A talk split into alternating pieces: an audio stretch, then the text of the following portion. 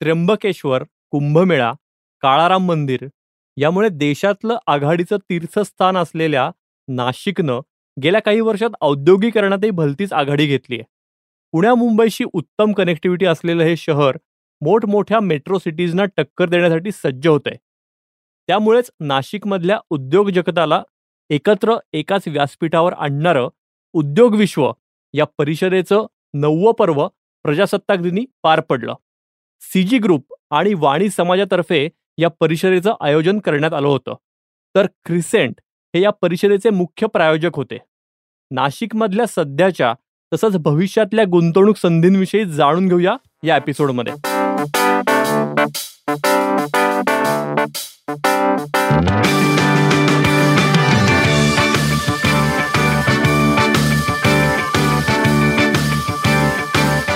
फंडा म्युच्युअल फंडाचा या आमच्या पॉडकास्टमध्ये सगळ्या गुंतवणूकदारांचं अगदी मनापासून स्वागत. क्रिसेंट या पुण्यातल्या आघाडीच्या म्युच्युअल फंड डिस्ट्रीब्युटर फर्मचे संचालक भूषण वाणी हे आपल्यासोबत आहेत. नमस्ते भूषण कसे आहात तुम्ही? हॅलो निरंजन खूप छान मस्त. आत्ताच मोठा इव्हेंट पार पडलाय. जसं तुम्ही म्हणालात C G group college road Gangapur road Nashik. इथला वाणी समाज जो आहे यांनी या परिषदेचे आयोजन केलेलं होतं आणि मग मी तिथे एक स्कोर स्पीकर म्हणून होतो. सो म्हणूनच आपण आजचा हा व्यावसायिक समजून घेण्याचा आणि नाशिकमधली व्यावसायिकता काय आहे आणि व्यावसायिक कसे वाढत आहेत त्यातल्या उत्तम संधी काय याच्यासाठी हा पॉडकास्ट करतोय. अगदीच सर. आणि म्हणजे मला या परिषदेविषयी जाणून घ्यायचंच आहे तुमच्याकडनं नाशिकमध्ये पार पडलेल्या. पण त्याआधी तुमचं नेमकं नाशिकशी कनेक्शन काय आहे हे जाणून घ्यायची पण उत्सुकता आहे. कारण तुमचं हेड ऑफिस पुण्यात असलं तरी तुमचे नाशिकचे वाढते दौरे बघता तिकडेही बिझनेसच्या उत्तम संधी असल्याचं जाणवतंय. मुंबई पुणे.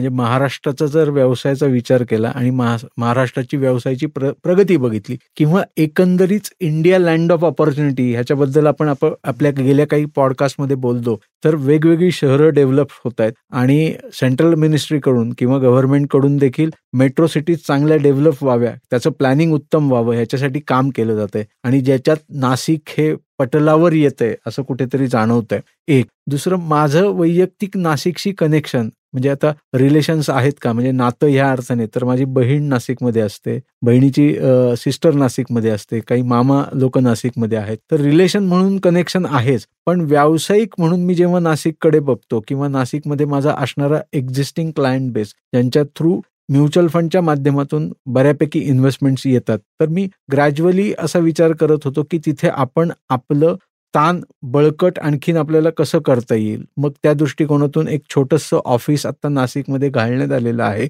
मुख्य ऑफिस हे पुण्यात आहेच पण त्याबरोबर एक सब ऑफिस आपण ज्याला म्हणू शकतो किंवा दुसरं ऑफिस फिजिकल दुसरं ऑफिस हे आमचं नाशिकमध्ये आहे. आणि हे ऑफिस आता सेट व्हावं त्यानंतर एक्झिस्टिंग क्लायंटला आणि नव्याने येणाऱ्या क्लायंटला उत्तम सर्व्हिस देता यावी याकरताच माझे दौरे वाढत आहेत आणि पैसा ह्या दृष्टिकोनातून जर नाशिक शहराचा विचार केला किंवा व्यवसाय ह्या दृष्टिकोनातून नाशिकचा जर विचार केला तर ना नाशिक हे मॅन्युफॅक्चरिंग हब आहेच. फार्मा इंडस्ट्रीचं हब आहेच. पण एज्युकेशन हब पण होण्याचा दृष्टिकोनातून नाशिक मोठी पावलं उचलते एकंदरीत नाशिक आणि नाशिकच्या आजूबाजूच्या भोवताला भोवताली असलेली वेगवेगळी छोटी खेडी किंवा छोटी गावं ज्याला आपण म्हणू इथून नाशिककडे वळलेला मोठा वर्ग जो व्यवसायासाठी नाशिककडे वळालाय कारण नाशिकचं ॲटमॉस्फिअर नाशिकचं असणारं पॉप्युलेशन नाशिकचं वाढता शिक्षणाकडचा कल लोकांची क्रयशक्ती ज्याला आपण म्हणू या सगळ्या फॅक्टर्सचा विचार करता कन्झम्शन शहर म्हणून नाशिकचा विचार करता येईल. आणि मोठे मोठे व्यावसायिक नाशिकमध्ये घडतायत. आनंद महिंद्रा यांनी स्वतःचा मोठा व्यवसाय नाशिकमध्ये थाटलाय. महिंद्रा अँड महिंद्राचं मोठं हब नाशिकमध्ये आहे. अशोका बिल्डकॉन सारखी मोठी कंपनी नाशिकमधून आहे. सो वेगवेगळे व्यावसायिक नाशिकमध्ये मोठे आहेतच आणि त्यामुळेच नाशिकचं एक वेगळं महत्त्व आज भारतीय पटलावर मोठं होताना दिसतंय आणि म्हणूनच तिथे व्यवसायाच्या मोठ्या संधी आहेत आणि म्हणून देखील माझे दौरे वाढलेत. वा सगळ्यात महत्वाचं म्हणजे पुण्या मुंबईच्या बाहेर विचार करायला पाहिजे आणि नाशिक हे तुम्ही म्हणलात तसं एक मॅन्युफॅक्चरिंग हब आहेच आहे आणि इतकी सगळी इंडस्ट्री तिथे बूम आहेत या सगळ्या इंडस्ट्रीला हे तुमच्याकडनं हे लेटेस्ट अपडेट्स हे सगळे कळले. आता आपण मुख्य विषयाकडे येऊया की मला नाशिकमध्ये जी आत्ता नुकतीच पार पडली उद्योग विश्व परिषद याविषयी सांगाल? नाशिकमध्ये उद्योग विश्व हा कार्यक्रम दरवर्षी सव्वीस जानेवारी रोजी college road Gangapur road Vani Samaj यांच्याकडून घेतला जातो. म्हणजे ही परिषद घेतली जाते दरवर्षी सव्वीस जानेवारीला. या गेलेल्या सव्वीस जानेवारीला म्हणजे सव्वीस जानेवारी दोन हजार चोवीस रोजी क्रिसनने पुढाकार घेऊन हा इव्हेंट किंवा ही परिषद सक्सेसफुली कशी होईल हा प्रयत्न केला. हा प्रयत्न करताना वेगवेगळे व्यावसायिक स्पीकर म्हणून कसे लाभतील आणि ॲट दी सेम टाईम व्यावसायिकांना एक्झिस्टिंग व्यावसायिकांना मग तिथे नाशिकमध्ये बिल्डर व्यावसायिक हा मोठा आहे. म्हणजे खूप लोक आहेत जी बिल्डिंग आणि कन्स्ट्रक्शन व्यवसायात मोठं काम करतायत. बरीचशी व्यावसायिक आहेत जी फार्मा सेक्टरमध्ये मोठ्या प्रमाणावर काम करतायत. बरेच व्यावसायिक मॅन्युफॅक्चरिंग सेक्टरमध्ये काम करतायत. तर ह्या सगळ्यांची मोठ एकत्र बांधून ती व्यावसायिक समोर त्या सेशनला किंवा त्या परिषदेला कसे असतील आणि त्यांना चांगले स्पीकर कसे लाभतील हे बघण्यात आलं. सो पहिले स्पीकर जे विठ्ठल कामत सर हे होते. ज्यांनी स्वतः ते एक व्यावसायिक आहेत आणि व्यवसाय अगदी लहानातला लहान व्यवसाय असेल किंवा मोठ्यातला मोठा व्यवसाय असेल तर तमा न बाळगता भीती न बाळगता फिअर फॅक्टर कुठलाही मनात न ठेवता व्यवसायाशी बांधिलकी ठेवून आपला योग्य कस्टमर हा कसा जुळून आणला पाहिजे किंवा तो कस्टमर आपल्यापर्यंत कसा पोहोचेल त्याची बांधणी कशी केली पाहिजे म्हणजेच व्यवसाय मोठा कसा केला पाहिजे याच्याबद्दलची बरीच उदाहरणं दिली वेगवेगळ्या शेरो शायरीमधून त्यांनी त्यांचे विचार मांडलेत. त्यानंतर आणखीन दोन स्पीकर होते निकुंज शर्मा म्हणून जे स्पीकर आपण बोलवलेले होते त्यांनी ओव्हरऑल कॅश फ्लो मॅनेजमेंट भारतीय अर्थव्यवस्थेची परिस्थिती ओव्हरऑल ओव्हरऑलच नाशिकची भौगोलिक परिस्थिती आणि तिथे व्यवसायाच्या संधी याच्याबद्दलची माहिती दिली. त्यानंतर मी देखील भूषण वाणी देखील एक स्पीकर होते आणि ज्यांनी व्यवसायाचं कंपाऊंडिंग हे कशा पद्धतीने होऊ शकतं जेणेकरून आपण त्याचा विचार कसा केला पाहिजे? म्हणजे अगदी आपण शून्यातून सुरुवात केली आणि दरवर्षी आपला व्यवसाय दहा टक्के पंधरा टक्के वार्षिक कंपाऊंडिंगनी ग्रो होतोय म्हणजे नक्की काय होतोय? आणि सामाजिक बांधिलकी व्यवसायातली कशी असली पाहिजे? म्हणजे शंभर लोक जर माझ्याकडे आज कामाला असतील तर मी चारशे लोकांचं कुटुंब कसं चालवतोय? ही व्यवसायाची विजन कशी असली पाहिजे? ह्याच्याकडे बघण्याचा दृष्टिकोन काय असला पाहिजे? याबद्दलचे विचार मांडले आणि at the same time competition करताना ही फक्त कॉम्पिटिशन मी व्यवसाय जो करतोय म्हणजे मी बांधकाम क्षेत्रात जर काम करतोय तर माझा नेक्स्ट ऑफिसमधला जो व्यक्ती असेल म्हणजे माझ्या शेजारी आणखीन एक व्यावसायिकाचं ऑफिस आहे जो देखील बांधकाम व्यवसायात आहे तर माझी कॉम्पिटिशन खरंच त्याच्याशी आहे का? की माझी कॉम्पिटिशन मी एक मोठी विजन ठेवून म्हणजे आज व्यवसाय बांधकाम व्यवसायाचा विचार केला तर डीएलएफ नावाची कंपनी आहे ज्याचा पंच्याऐंशी हजार कोटीचा टर्नओव्हर आहे ऑलमोस्ट तर मी कॉम्पिटिशन डीएलएफशी करायची की माझ्या बाजूच्या व्यावसायिकाशी करायची की स्वतःशी करायची? ह्याच्याबद्दलचे विचार कसे असले पाहिजेत व्यावसायिकाचे? ह्याच्याबद्दलची पण मोठी भूमिका मी माझ्या मतातून किंवा माझ्या प्रेझेंटेशनमधून मांडली. आणि थीम निरंजनजी अब भारत पे भरोसा अशी थीम आपण ठेवलेली होती. जी थीम राबवण्यात आली. पूर्ण ब्रँडिंग त्याच्या पद्धतीने करण्यात आलं. आणि अब भारत पे भरोसा म्हणजे नरेंद्र मोदींचं स्वप्न पाच ट्रिलियन इकॉनॉमीचं स्वप्न आणि हळूहळू इकॉनॉमी कशी पूर्वपदावर येऊन वेगवेगळ्या क्षेत्रात काम करते आणि ज्याच्यात नाशिकचा महत्त्वाचा वाटा कसा आहे आणि भविष्यात तो कसा असू शकतो राहणार आहे याचं ओव्हरऑल पिक्चर या सगळ्या परिषदेत किंवा या सगळ्या सेशनमध्ये मांडण्यात आलं. वा तुम्ही सांगताय त्याच्यावरनं ही खूपच मोठी परिषद झाली आहे जाणवत आहे तर एकूण किती उद्योजक यात सहभागी झालेले आणि कोणकोणत्या क्षेत्रातले ते व्यावसायिक सगळे होते?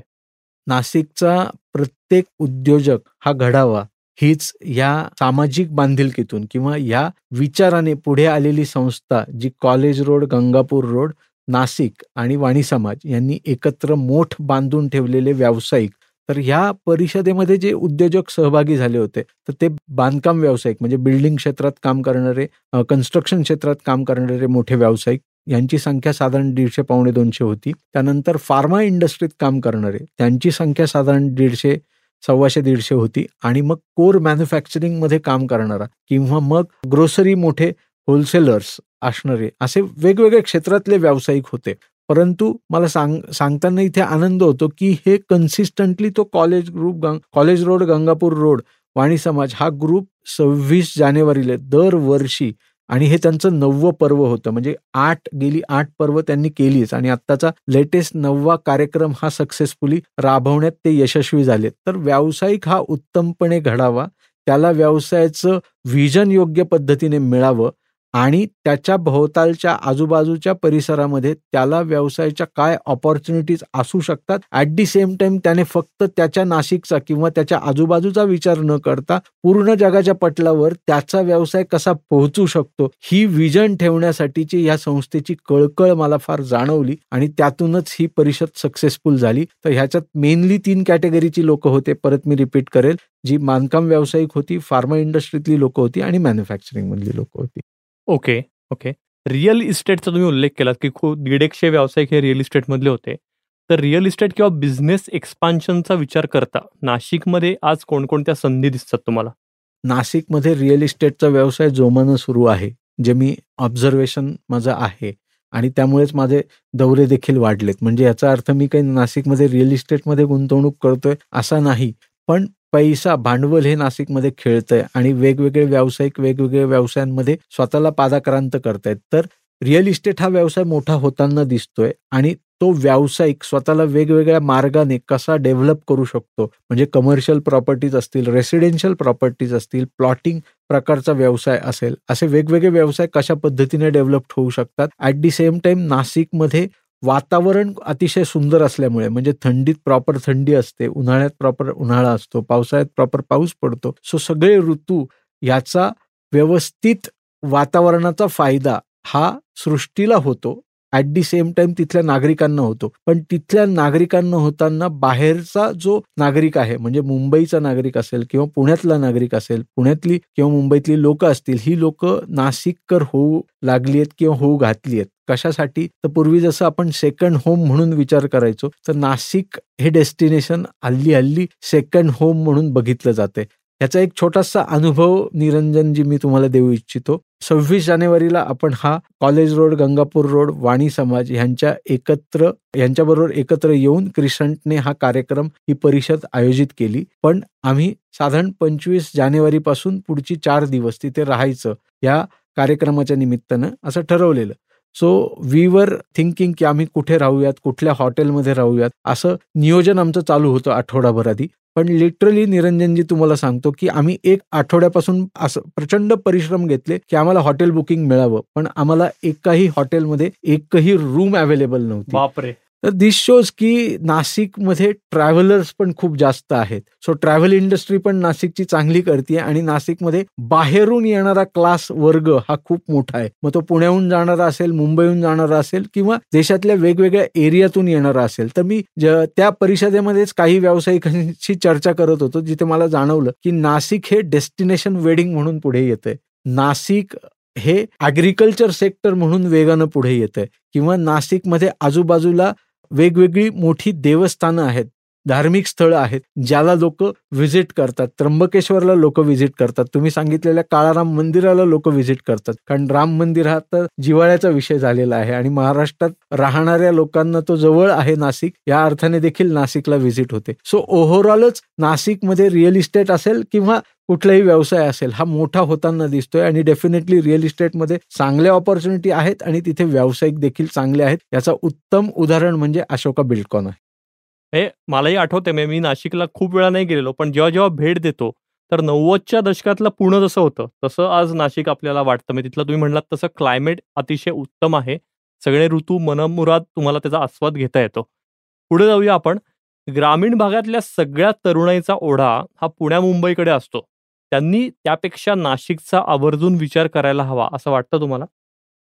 प्रत्येक शहराने किंवा प्रत्येक ग्रामीण गावाने एज्युकेशन वाईज असेल व्यवसायाच्या दृष्टिकोनातून असेल किंवा नोकरीच्या दृष्टिकोनातून असेल डेव्हलपमेंट ही झालीच पाहिजे.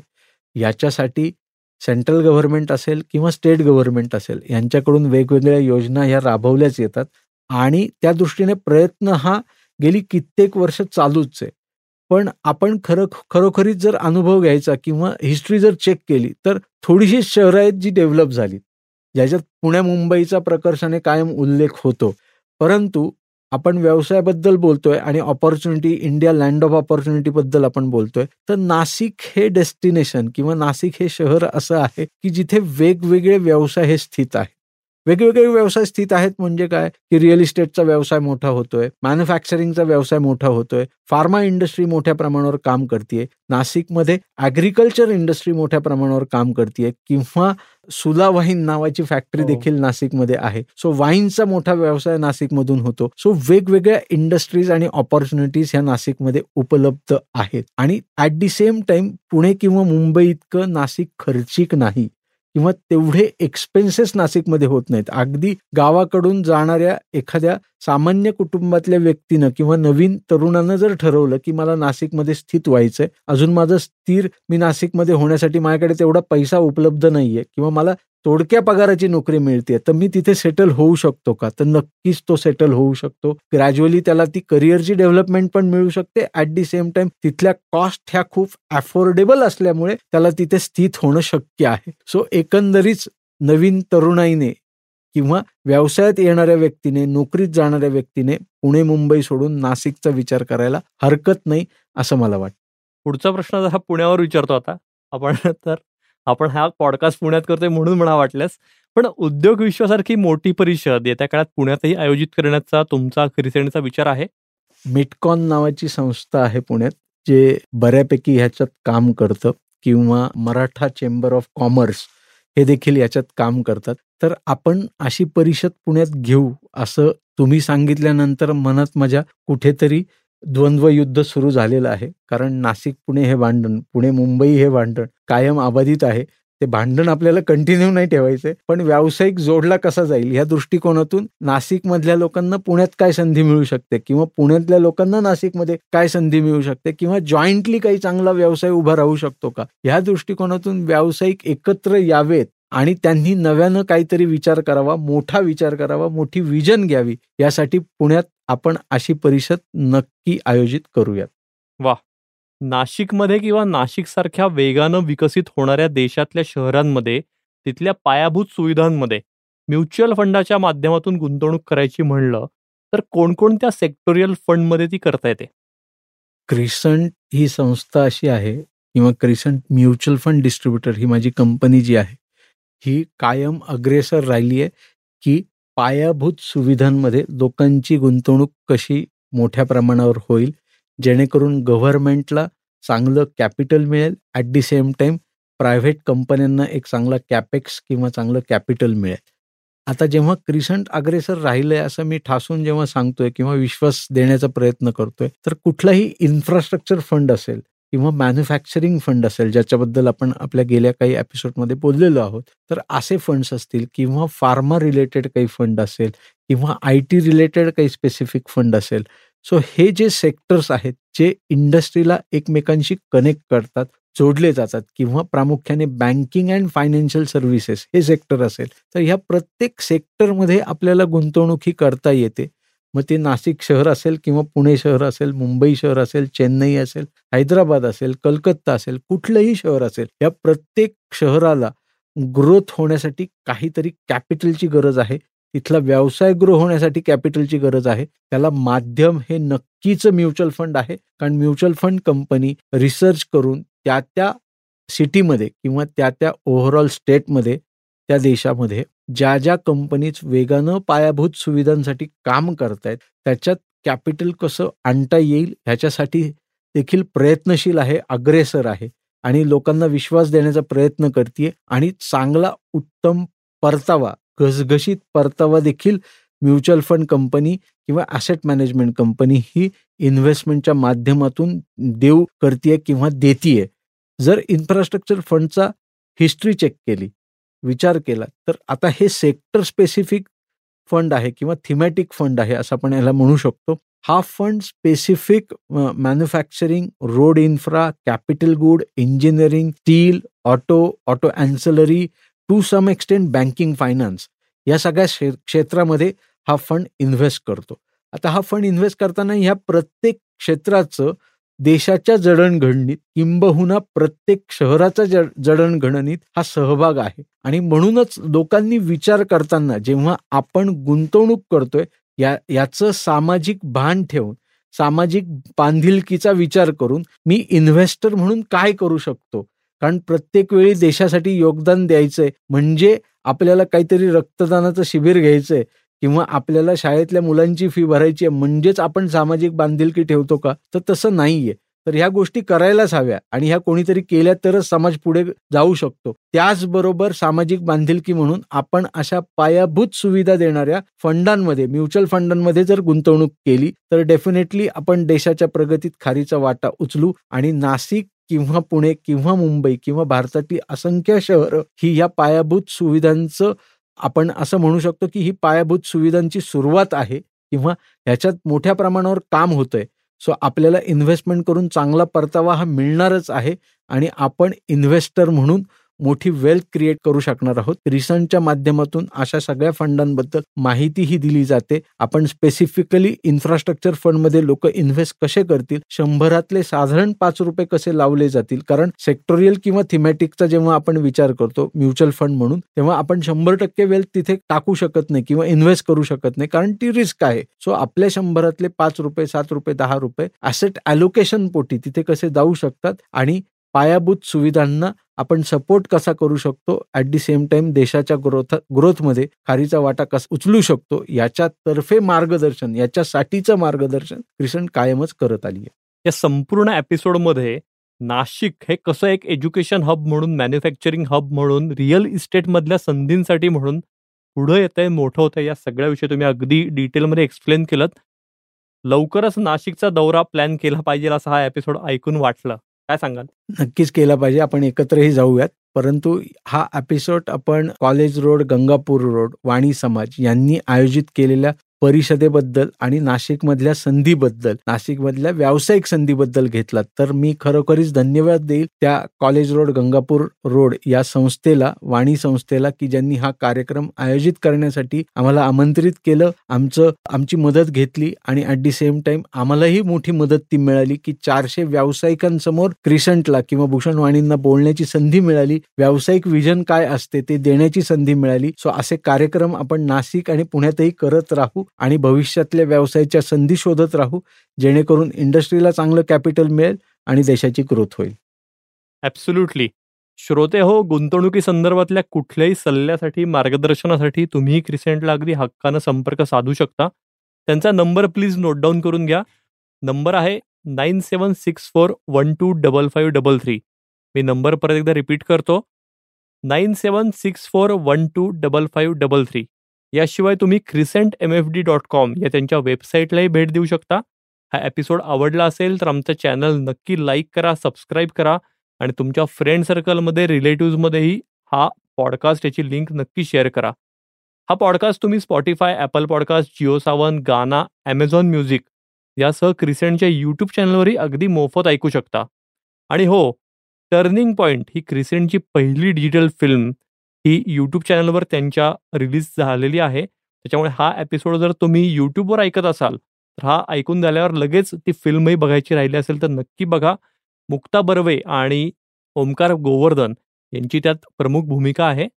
आत्ता आपण ऐकलात भूषणवाणी आणि निरंजन मेढेकर यांच्या आवाजात फंडा म्युच्युअल फंडाचा हा पॉडकास्ट ही क्रिसेंटची निर्मिती असून साऊंड्स ग्रेडची दोन हजार चोवीसची प्रस्तुती आहे. डिस्क्लेमर म्युच्युअल फंड गुंतवणूक ही बाजारातील जोखमीच्या अधीन आहे. गुंतवणूकदारांनी योजनेशी संबंधित सर्व कागदपत्रे काळजीपूर्वक वाचावीत. फंडा म्युच्युअल फंडाचा या पॉडकास्टचा उद्देश गुंतवणूक विषयक जनजागृती हा आहे. या पॉडकास्टच्या आधारे घेतलेल्या गुंतवणूक निर्णयांमुळे कुणा व्यक्तीचे अथवा संस्थेचे नुकसान झाल्यास Crescent mutual fund distributor private limited किंवा sounds great N M audio solutions L L P जबाबदार राहणार नाही याची कृपया नोंद घ्यावी. Thank you.